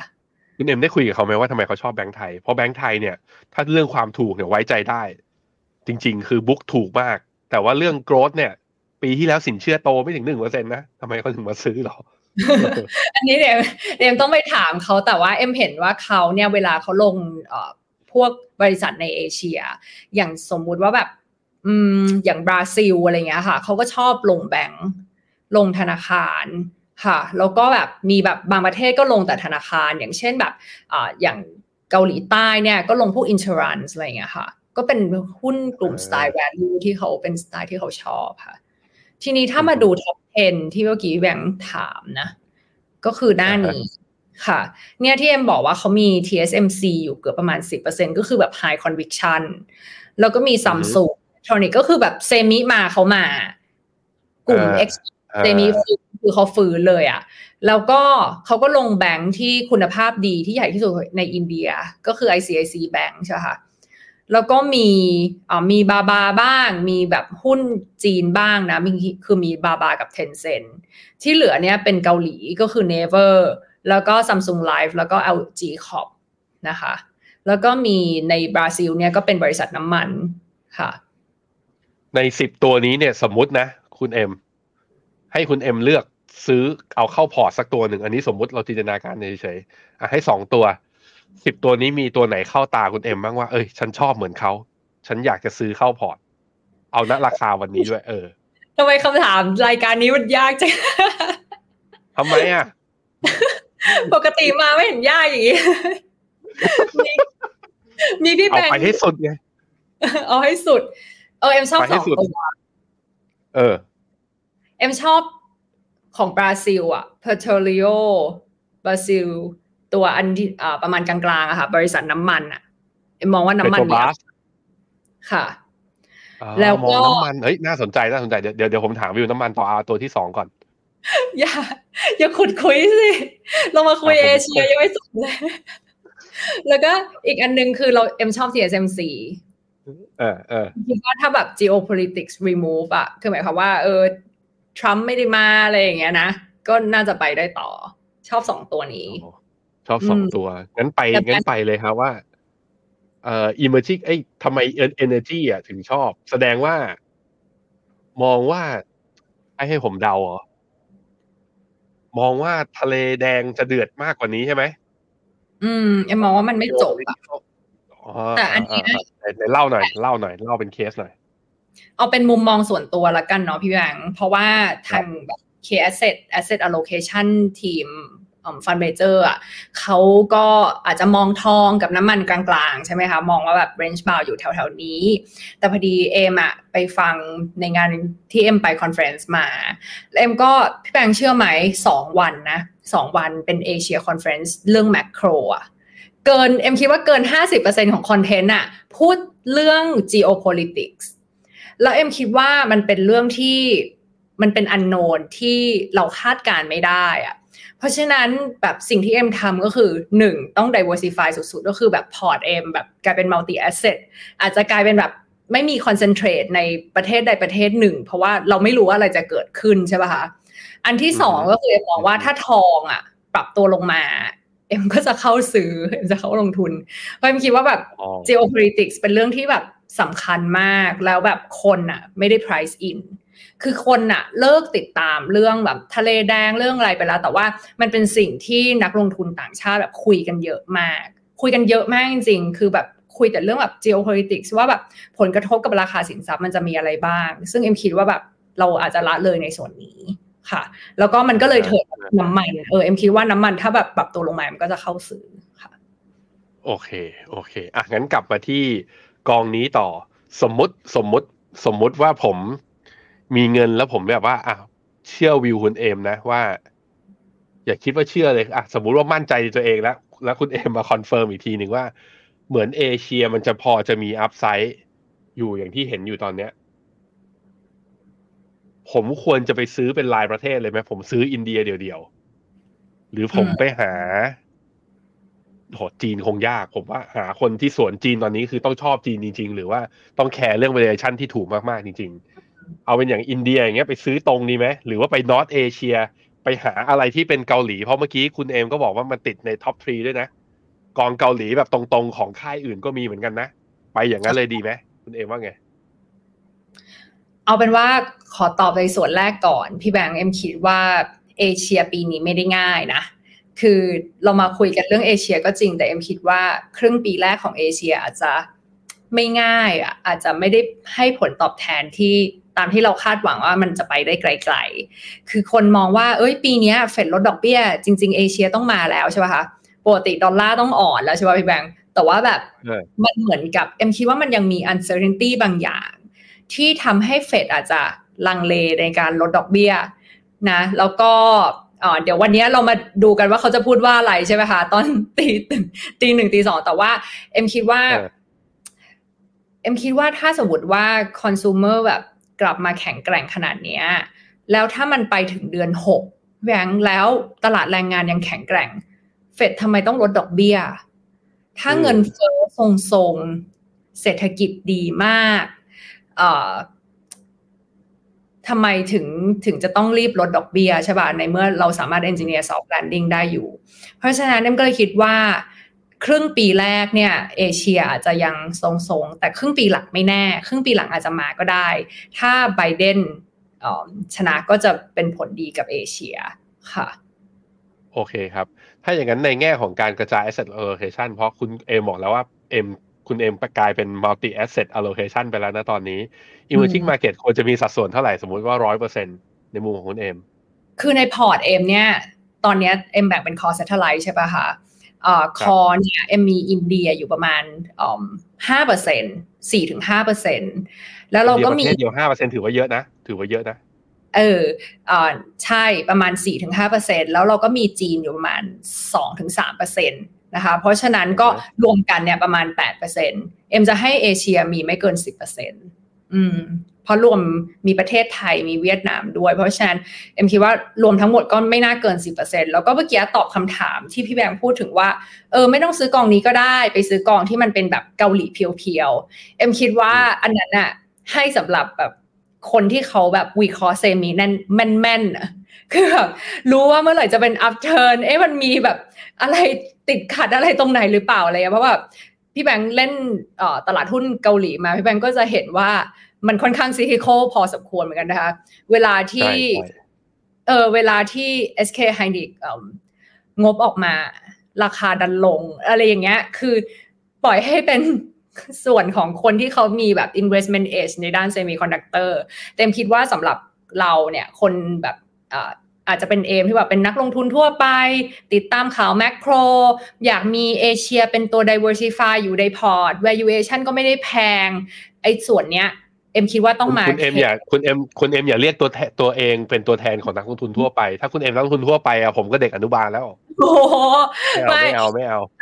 ก็แบบเป็นอ่าเป็นนักลงทุนปกติปกติ เราไม่ได้แบบเป็นผู้เป็น conductor เนี่ย คือเอ็มก็คิดว่า KSEMQ เนี่ยควรที่จะเป็นตัวแทนของเอเชียอยู่ในพอร์ต โดยเฉพาะคนที่เขาอาจจะแบบมีจีนเยอะแล้วมีอินเดียเยอะแล้วไอ้ตัวเนี้ยกองทุนเนี้ยก็จะช่วย diversify ออกจากสองประเทศนี้ค่ะ โอเค โอเคครับอาขายให้ขายกอง KSEMQ นี่อีกเพิ่มอีกอย่างหนึ่งเมื่อกี้พอบอกไปแล้วนิดนึงคือ สมมติสมมติว่าผมจะเอาสัดส่วนอันนี้นะ เข้าไปในพอร์ต สมมติตอนนี้ผมมีหุ้นอเมริกา มี develop market อยู่เลย แล้วผมก็มีไทยอยู่ แล้วผมก็คิดจะ diversify ออกไป แล้วอยากไป emerging market ได้แหละ เพราะว่า growth มันอยู่ที่ทางนี้ growth อยู่นี่ ผมอาจจะมองไม่เหมือนคุณเอมตรงที่ว่า geopolitical risk มันทุกวินาทีมันมีทุกช่วง เราเอาของถูกไว้ก่อน emerging market นี่แหละ คุณเอมแนะนำยังไงในเรื่องของการแบ่ง proportion หรือจริงๆแล้วกองเนี้ยมันเหมาะกับใครจริง ๆ อืม เอ็มคิดว่ามันเหมาะกับคนที่ยังไม่มีเอเชียอยู่ในพอร์ต แล้วอยากที่จะกระจายความเสี่ยง และไม่อยากที่จะ overpay คือหมายความว่าไม่ได้อยากที่จะซื้อแบบหุ้นที่แบบราคาสูงสูง ไม่อยากซื้อหุ้นที่แบบมัน growth หนักๆอะไรเงี้ยนะคะ อยากจะซื้ออกองทุนที่เป็นคล้ายๆว่ามี fund manager คอยดูแลเลือกหุ้นให้เรา ซึ่งเอ็มเห็นหน้าหุ้นที่เขาเลือกอะ่ะ เอ็มก็คิดว่า ไม่ได้หวือหวา เป็นแบบเออเป็นหน้าเออเป็นบริษัทเป็นชื่อบริษัทที่เราเห็นแล้ว เราก็คิดว่าสามารถถือได้ valuation ไม่ได้แพงมีคุณภาพ TSMC Samsung อะไรอย่างเงี้ย Never เอ่อ Tencent Samsung อ่อ Life Insurance อะไรเงี้ยเป็นบริษัทใหญ่ที่ represent การเติบโตของเศรษฐกิจในเอเชีย นะคะเพราะฉะนั้นเอ็มมองว่าถ้าแบบ up cycle ที่เป็นว่าเราคิดว่าการส่งออกก็มาแล้ว manufacturing ขาการผลิตของโลกที่กำลังจะฟื้นในปี 2024 กำลังจะมา ถ้าเราคิดว่าการเทรดการค้ากำลังจะกลับมาในปี 2024 ไอ้ตัวเนี้ยกองเนี้ย KSEMQ เนี่ยก็จะเป็นตัวแทนของแบบเศรษฐกิจของฝั่ง MSCI EM ค่ะ ไม่ว่าจะเป็นฝั่งเอเชียแล้วก็ฝั่ง ฝั่งอของพวกบราซิลด้วยนะคะเม็กซิโกก็มีค่ะ โอเคได้ครับอะมาถึงตลาดอีกหนึ่งตลาดสำคัญของ emerging market ไม่พูดถึงไม่ได้ เพราะว่ามีคนก็ถามเข้ามาด้วยเหมือนกัน นั่นก็คือตลาดหุ้นไทยเอาอีกแล้วทำทำเอ็มอีกแล้วเอ็มเคยบอกว่าเอ็มเอาไหมคุณเอาบอกแค่ว่าเอาไม่เอาเลยตอนเนี้ยหุ้นไทย เฮ้ยมัน unlock แล้วนะ คุณพิธากับเข้าสภาแล้ว แต่วันนี้ทนายธีรยุทธนะ ที่เขายื่นเรื่องคำร้องต่อศาลรัฐธรรมนูญกลายเป็นว่าวินิจฉัยว่า มันขัดหลักการนะมาตราหนึ่งหนึ่งสองนี่สงสัยต้องมาลุ้นกันต่อว่า เขาจะยื่นถึงขั้นจะล้มพรรคก้าวไกลหรือเปล่ากลายเป็นว่า เรื่อง factor ของเรื่องการเมืองมันเข้ามามีอิทธิพลอยู่แล้ว แต่เราตัดเรื่องนี้ออกไปก่อน คุณเอมจงเนี้ยตลาดหุ้นไทยมาลงมาแล้ว ซื้อยัง ผม ผมเจอคุณเอมทีไรผมก็จะถามอะเมื่อไหร่จะซื้ออะจะซื้อยัง พี่แบงค์คือเอาเป็นมุมของกสิกรไหม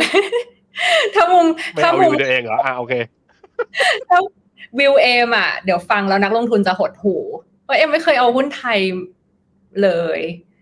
หมายความว่าเอาวิวกสิกรเออเอาวิวกสิกรดีกว่า วิวกสิกรก็คือว่า เราก็มองว่า valuation อยู่ตรงเนี้ย อยู่ค่อนข้างต่ำแล้ว downside ก็ limit อะไรเงี้ยนะคะ แล้วจริงๆ คือตอนแรกเนี่ยเรามองว่า upside มันจะมาจาก digital wallet แต่กลายเป็นว่าตอนนี้มันก็ถูกเลื่อนออกไปใช่ไหมคะ เพราะฉะนั้นมันก็อาจจะไม่แปลกตอนที่ว่าพอเรารู้ว่า digital wallet ไม่ได้เกิดขึ้นเร็วอะไรเงี้ย เรานักวิเคราะห์เขาก็มีการปรับประมาณการลง แล้วก็มีการเอาแบบ GDP อของประเทศลงบ้างนะคะ เพราะฉะนั้นวิวก็คือเราก็มองว่าถ้าสมมติการส่งออกมา การท่องเที่ยวมาในครึ่งปีหลัง หุ้นไทยก็อาจจะดีขึ้น แต่ว่าในช่วงเนี้ยที่มัน sentiment ยังไม่มาฝรั่งยังไม่ซื้อ ก็เพราะว่ามันไม่ได้มีปัจจัยอะไรใหม่ ๆ เพื่อที่จะมาแบบกระตุ้นเศรษฐกิจค่ะ ก็เอาเป็นว่า valuation ณจุดนี้ไม่ได้แพงแต่จะให้มันขึ้นหรือเปล่าเอ็มไม่แน่ใจ ส่วนตัวเอ็มเอ็มแนะนำให้นักลงทุนไปหาโอกาสที่ตลาดอื่น ๆ เพราะเอ็มเชื่อว่าเอ็มรู้สึกเสียรู้สึกแบบไม่ค่อยดีเลย แต่ว่า คือเอ็มเชื่อว่าแบบโอกาสมันอยู่นอกประเทศโอเคโอเค เราก็ไม่ได้เห็นต่างกันเท่าไหร่หรอก เราก็ไม่ได้เห็นต่างกันเท่าไหร่ แต่ผมว่า ผมว่าลึกๆอะเพราะผมมองในเทคนิคอลไ a ซิสผมรู้สึกว่าถ้าหุ้นไทยไม่หลุดหนึ่งพันสามร้อยห้าสิบอะผมคิดว่ามีลุ้นเด้งแต่จริงคือความหวังมันค่อยๆเลือนลางไปทุกทีทุกทีนะจาก sentiment ที่มันเป็นอย่างเงี้ย ก็เอาใจช่วยกันด้วยอะไปถึงคำถามสุดท้ายจากผมแล้วเดี๋ยวผมไปอ่าน คุณเอ็มได้ถึงกี่โมงอะอาจจะต้อง late นิดนึงนะ ได้ใช่ไหมเพราะนี้อยู่บ้านไม่ได้อยู่ออฟฟิศได้ถึงสี่ทุ่มค่ะ ไม่ไม่ไม่ถึงขนาดนั้นผมก็อยากไปทำอะไรเหมือนกัน วิเคราะห์เฟดคืนนี้หน่อย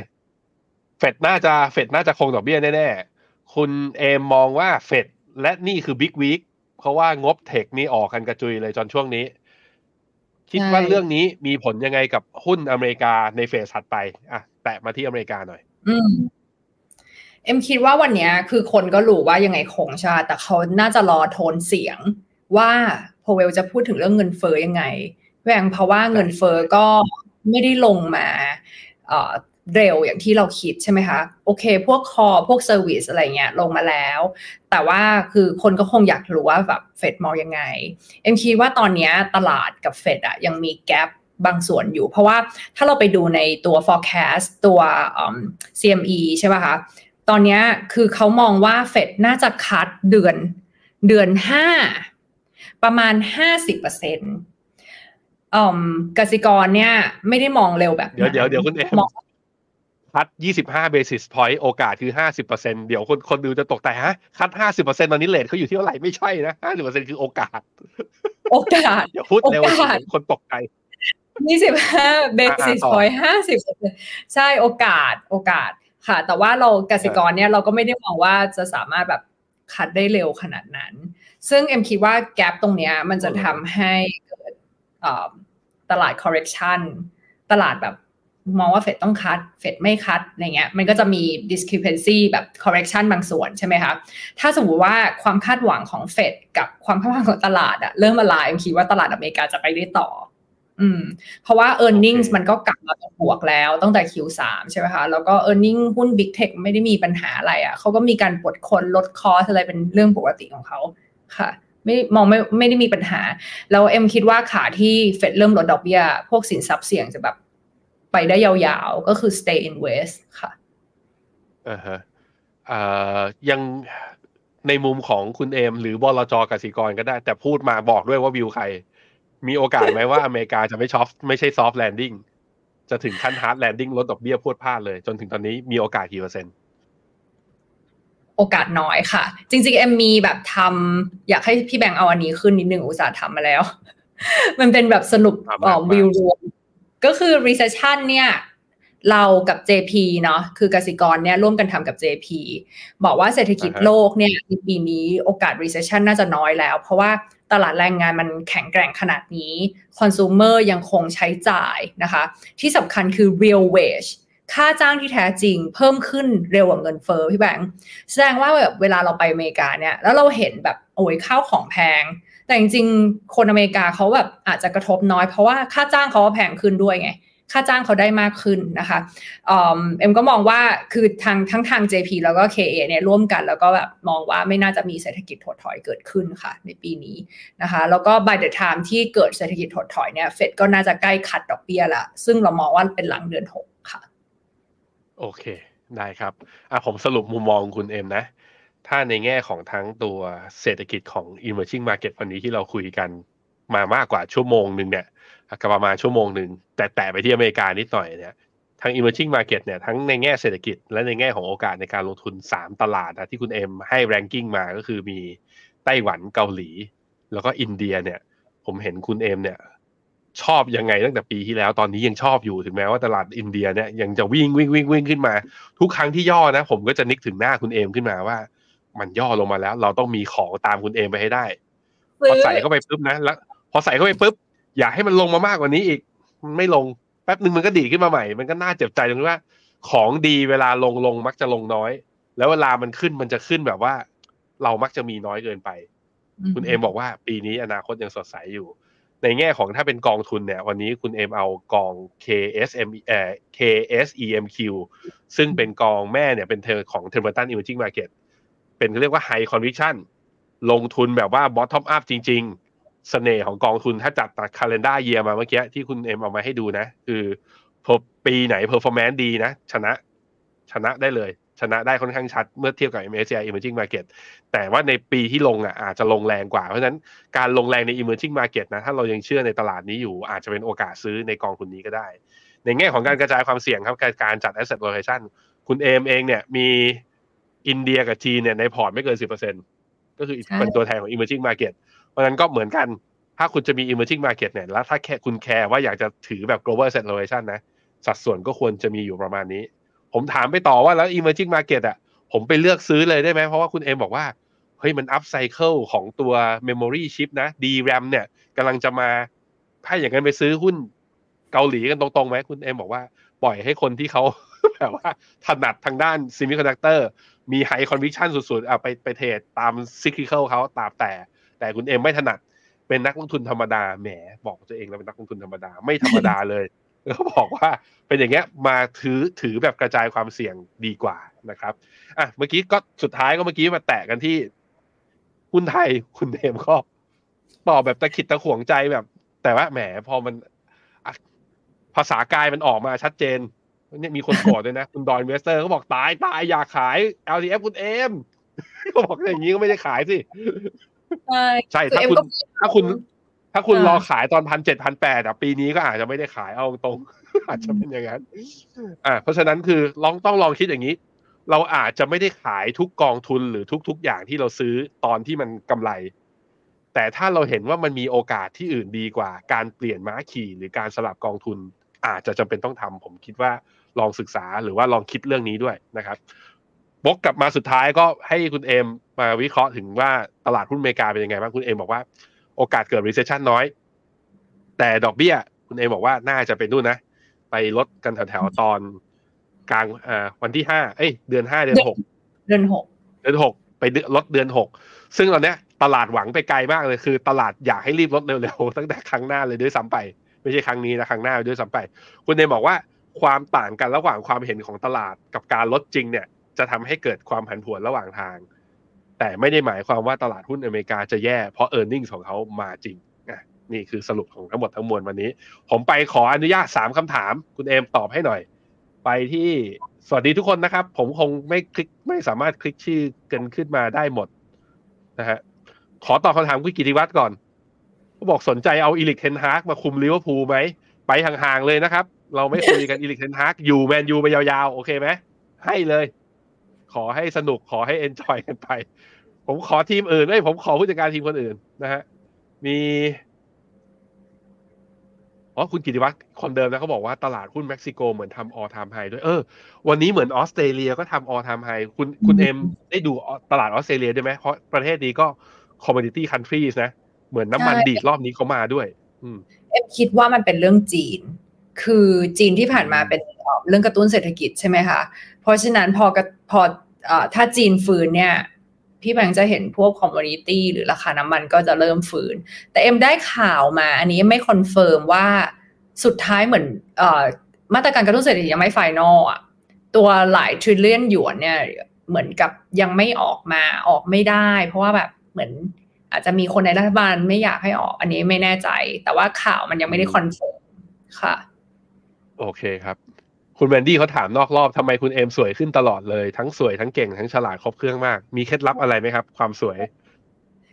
นั่งสมาธิค่ะอ๋อไม่ใช่ คือบอกว่าไม่ได้ทำอะไรก็แค่นั่งเฉยๆว่ากันแหมเขาจะเกลียดเราไหมเออ ไม่ดีไม่ดีไม่เอา ไม่เกลียดหรอกใครๆเขาก็เอ็นดูคุณนะฮะเอ่อมีแนวโน้มไหมครับ ที่ KS จะเปิดลาแทมกองลาแทมเลย อืม จริง ๆ กองนี้ก็คนที่อยู่ในลึกนะกองนี้ก็ค่อนข้างลาแทมนะคะ เพราะว่าเป็นเอเชียบวกลาแทมเนาะ KSE MQ เนี่ยพี่แบงค์เพราะว่าเขามีเขามีพวกแบบเม็กซิโกกับบราซิลอะบราซิลนี่ประมาณเออสิบเปอร์เซ็นต์เปิดเป็นรายประเทศให้ดูหน่อยสิ เปิดเป็นรายประเทศให้ดูหน่อยได้ว่าค่ะมันมีอยู่เท่าไหร่ฮะหน้าแปดสักครู่นะคะ ดีดีเป็น good question หน้านี้นะคะ จะเห็นว่า เอ๊ะทำไมไม่ขึ้น โอเค หน้าแปดเนี่ย จะเห็นว่าตรงบราซิลอะค่ะ ประมาณ 9.59%ลาตินอเมริกา 13%เยอะค่ะ ลาตินอเมริกา 13%อืมบราซิล 9 เม็กซิโก 2 นะคะ แล้วก็เอ่อเป็นพวกแบงก์กับ Energy ซึ่งมันก็อ่า represent แบบ cyclical ของของเศรษฐกิจใช่ไหมคะ ถ้าขาเศรษฐกิจฟื้นพวกนี้ก็จะฟื้นไปด้วยค่ะ โอเคครับผมไปที่คำถามถัดไปไม่อันอันอันนี้ผมไม่ขอเอาขึ้นนะ แต่ไปอ่านอะไรเอาเองนะทุกคนอ่าเอาขึ้นก็ได้คุณอุ๊บฟุกเขาแบบว่าเขาแซวผมอะเขาบอกว่าทำไมผมยิ้มกว้างกว่าตอนไลฟ์กับคุณปั๊บบ้าง แต่ให้ไลฟ์จะให้ผมตอบว่าอะไร อะอะคุณอุ๊บฟุกคุณเอาแบบว่า คุณคิดว่าเพราะอะไรอะอะบอกมาสิเพราะว่าเดี๋ยวพี่แบงค์จะไปกด K-SEMQ แล้วอ่าเดี๋ยวไปกดซื้อเดี๋ยวไปกดซื้อคุณโซนเขาบอกว่าถามทิศทางเอาหุ้น tech อเมริกาเจาะไปที่ tech อเมริกาเลย คุณเอมองยังไงบ้าง ก็อย่างที่เคยพูดกับพี่แบงค์อะเอ็มคิดว่า เอาตรงๆ เอ็มคิดว่าพวกกองที่มันเป็นแถว Tech Second Tier น่าสนใจ เอ็มคิดอืมว่าแบบเจ็ดนางฟ้ามันคง มันมันคงไปได้เรื่อยๆ แต่มันคงไม่เร็วแล้วอะ่ะแล้วเอมก็เลยคิดว่าพวกแบบ semi แถวสองน่าสนใจ แล้วก็ K-GTECH ซึ่งมีทั้งแบบพวก semi อุปกรณ์ semi แล้วก็แบบเอ่อพวก network ที่เกี่ยวกับเรื่อง AI อะไรอย่างเงี้ยค่ะ น่าสนใจ เพราะฉะนั้นเป็นเอ็มก็คงจะซื้อ tech อเมริกาต่อไป เอ็มคิดว่า AI จะเข้ามามีผลอย่างมากแล้วแบบปีนี้จะเป็นปีที่คือปีที่แล้วเป็นปีที่ AI เอา เอาเอาออกมาทดลองใช้เอ็มคิดว่าปีนี้จะเป็นปีที่ AI scalable ก็คือใช้กันทุกอุตสาหกรรมใช้พยายามเอามาใช้ในเอ่อตลาด mass market เพิ่มมากขึ้นค่ะ ยาวๆเลยค่ะซึ่เทงคกอองเมทุนริที่แนะกานำถ้าเป็นกองเทคก็คือ K KG Tech มีกองไหนอีก KG ไหม Tech Global Tech ค่ะ อีกอันหนึงจะเป็น KUSA ซึ่งมันจะแบบมีแบบ Microsoft มีพวกเทคใหญ่ๆค่อนข้างเยอะบวก Healthcare ก็จะไม่ได้เทคอ่าฮะจ๋าค่ะแล้วก็มีกอง Passive ที่เป็นลง NASDAQ นะคะ KUSXNDQ ค่ะ อันนี้ก็เป็น NASDAQ ร้อยค่ะสามกองนี้เอากองที่คุณเอมชอบเลือกอะไร KG Tech อันดับหนึ่ง KG Tech แน่นอนพี่แบงค์ตั้งแต่เอ่อเอ็มว่าสามเดือนมานี้ขึ้นมา20%แล้วนะ ตั้งแต่เราคุยกันอะแบบอืมใช่ใช่ใช่โอเป็นเคกองคนมองข้าม แต่เอ็มเชียร์ คุณบาราคูเดียมนะเขาบอกว่าอยากจะขาย LTF เทใจไปให้ค่าย K แล้วแหมเอาฮะมามา KFC ครับแฟนคลับพี่กวีไม่ใช่ช่องนี้นะพี่กวีไม่ได้มาสัมภาษณ์วันนี้มาทำไม ไม่ใช่นะฮะอะโอเค ขอบคุณทุกคนมากครับ ขอบคุณคุณเอมด้วยสำหรับตลาด emerging market วันนี้นะว่าอัปเดตในภาพรวมเพราะว่าก็มีนักลงทุนที่แบบว่ายังไม่ถอดใจจาก emerging market แต่ก็อยากจะเบาๆกับจีนซะหน่อยถามว่ามันมีทางเลือกไหม มันก็มีทางเลือก นอกจากว่าจะซื้อเป็นรายประเทศที่คุณชอบแล้ว ก็มีอีกกองหนึ่งที่คุณเอมมานำเสนอ แล้วก็เท่าที่คุณเอมมองตลาดปีนี้เนี่ยผมคิดว่าเป็นภาพรวมว่าคุณเอมยังมองว่ายังมีโอกาส แล้วก็จังหวะตลาดเนี่ย ย่อลงมาก็ยังมีโอกาสให้ซื้อ เพราะฉะนั้นนักลงทุนครับเรายัง stay invest กันอยู่นะ อย่าเพิ่งไปไหน อย่าเพิ่งถอดใจกันปีนี้อาจจะดีกว่าปีที่แล้วก็ได้ ยังไงถ้าโอกาสหน้าตลาดมันมีอีเวนต์อะไรใหม่ ๆ หรือว่าคุณเอมเจอ capture กองใหม่ ๆ อะไรอยากจะมานำเสนอนะคุณนะ ทักผมมาหลังไมค์แล้วเดี๋ยวเรามาไลฟ์กันอีกทีหนึ่งสำหรับวันนี้ผมแล้วก็คุณเอ็มแล้วก็ทีมงานข้างหลังบ้านทุกคนนะครับ ขอลาคุณผู้ชมไปก่อนนะครับ ราตรีสวัสดิ์ครับ สวัสดีครับ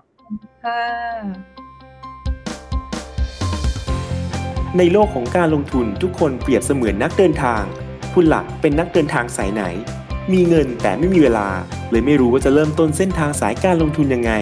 วันนี้มีคำตอบกับ p h e n o m e n a Exclusive บริการที่ปรึกษาการเงินส่วนตัว ที่พร้อมช่วยให้นักลงทุนทุกคนไปถึงเป้าหมายการลงทุน สนใจสมัครที่ f i n o m e p h e n o m e n a e x c l u s i v e หรือ line at p h e n o m e n a p o r t คำเตือนผู้ลงทุนควรทำความเข้าใจลักษณะสินค้าเงื่อนไขผลตอบแทน และความเสี่ยงก่อนตัดสินใจลงทุน